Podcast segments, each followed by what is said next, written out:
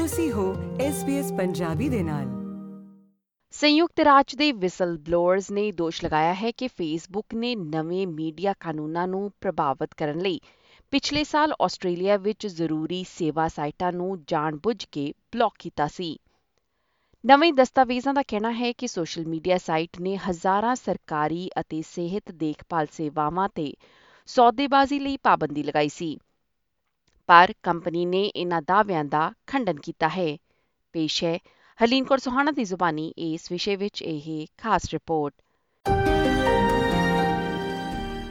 Facebook ਨੇ ਇੱਕ ਕਾਨੂੰਨ ਨੂੰ ਲੈ ਕੇ ਸੰਘੀ ਸਰਕਾਰ ਨਾਲ ਚੱਲਦੀ ਸੌਦੇਬਾਜ਼ੀ ਦੇ ਦੌਰਾਨ ਆਪਣੇ ਪੇਜ ਖਾਲੀ ਦਿਖਾਏ ਸਨ।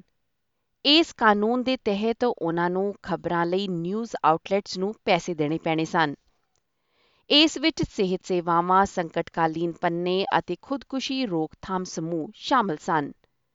ਗੈਰ ਲਾਭਕਾਰੀ ਸਮੂਹ ਵਿਸਲ ਬਲੋਅਰ ਏਡ ਸੰਯੁਕਤ ਰਾਜ ਦੇ ਨਿਆਂ ਵਿਭਾਗ ਅਤੇ ਆਸਟ੍ਰੇਲੀਆ ਦੇ ਪ੍ਰਤੀਯੋਗਤਾ ਰੈਗੂਲੇਟਰ ACCC ਨੂੰ ਦਾਇਰ ਕੀਤੇ ਗਏ ਦਸਤਾਵੇਜ਼ ਦਾਅਵੇ ਕਰਦੇ ਹਨ ਕਿ ਇਹ ਫੇਸਬੁੱਕ ਦੁਆਰਾ ਸੌਦੇਬਾਜ਼ੀ ਲਈ ਵਰਤੀ ਗਈ ਇੱਕ ਚਾਲ ਸੀ। ਉਨ੍ਹਾਂ ਨੂੰ ਫੇਸਬੁੱਕ ਦੇ ਸਾਬਕਾ ਕਰਮਚਾਰੀਆਂ ਦੀ ਤਰਫੋਂ ਦਾਇਰ ਕੀਤਾ ਗਿਆ ਸੀ ਜਿਸ ਵਿੱਚ ਦੋਸ਼ ਲਗਾਇਆ ਗਿਆ ਸੀ ਕਿ ਇਹ ਕਦਮ ਸੋਸ਼ਲ ਮੀਡੀਆ ਪਲੇਟਫਾਰਮ ਦੁਆਰਾ ਗੱਲਬਾਤ ਵਿੱਚ ਲਾਭ ਪ੍ਰਾਪਤ ਕਰਨ ਲਈ ਲਿਆ ਗਿਆ ਸੀ। ਸਾਬਕਾ ACCC ਦੇ ਚੇਅਰ ਰੌਡ ਸਿਮਸ ਦਾ ਕਹਿਣਾ ਹੈ ਕਿ ਦੋਸ਼ ਡਰਾਉਣੇ ਹਨ ਕਿਉਂਕਿ ਜੇਕਰ ਇਹ ਸੱਚ ਹਨ ਤਾਂ ਸੋਸ਼ਲ ਮੀਡੀਆ ਦਿੱਗਜ ਸੰਭਾਵੀ ਤੌਰ ਤੇ ਵਪਾਰਕ ਕਾਰਨਾਂ ਕਰਕੇ ਜਾਨਾਂ ਨੂੰ ਜੋਖਮ ਵਿੱਚ ਪਾ ਰਿਹਾ ਸੀ।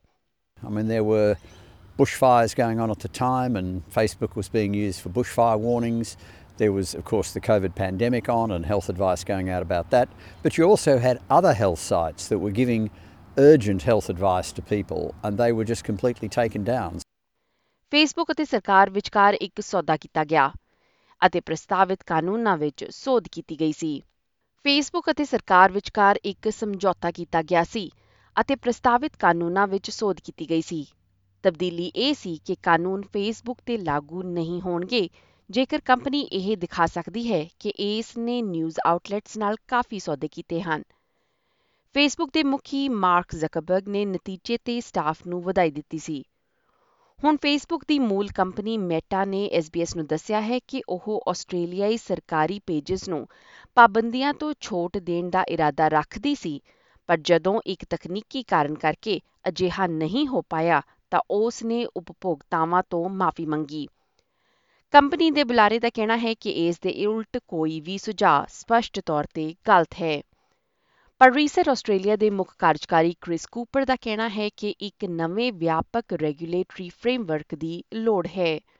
Once again, knowingly undermined democracy um, and it's time for us to abandon our incremental sort of issue by issue piecemeal approach to regulating these, these businesses and we need a more holistic uh, regulatory approach and framework that means that the regulations look at the systems and processes and designs of these platforms that include community uh, and societal risk, not just risk or harm to individuals.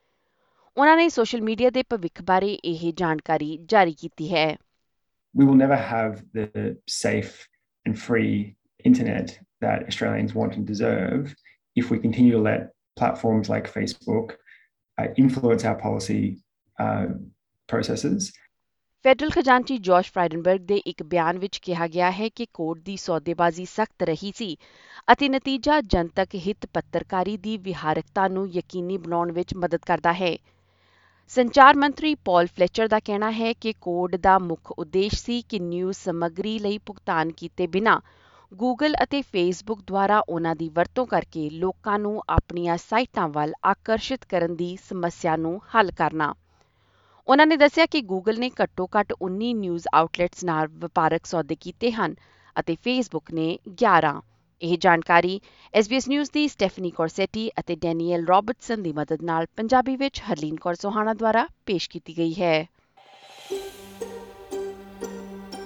ਕੀ ਤੁਸੀਂ ਇਸ ਤਰ੍ਹਾਂ ਦੀਆਂ ਹੋਰ ਪੇਸ਼ਕਾਰੀਆਂ ਸੁਣਨਾ ਪਸੰਦ ਕਰੋਗੇ?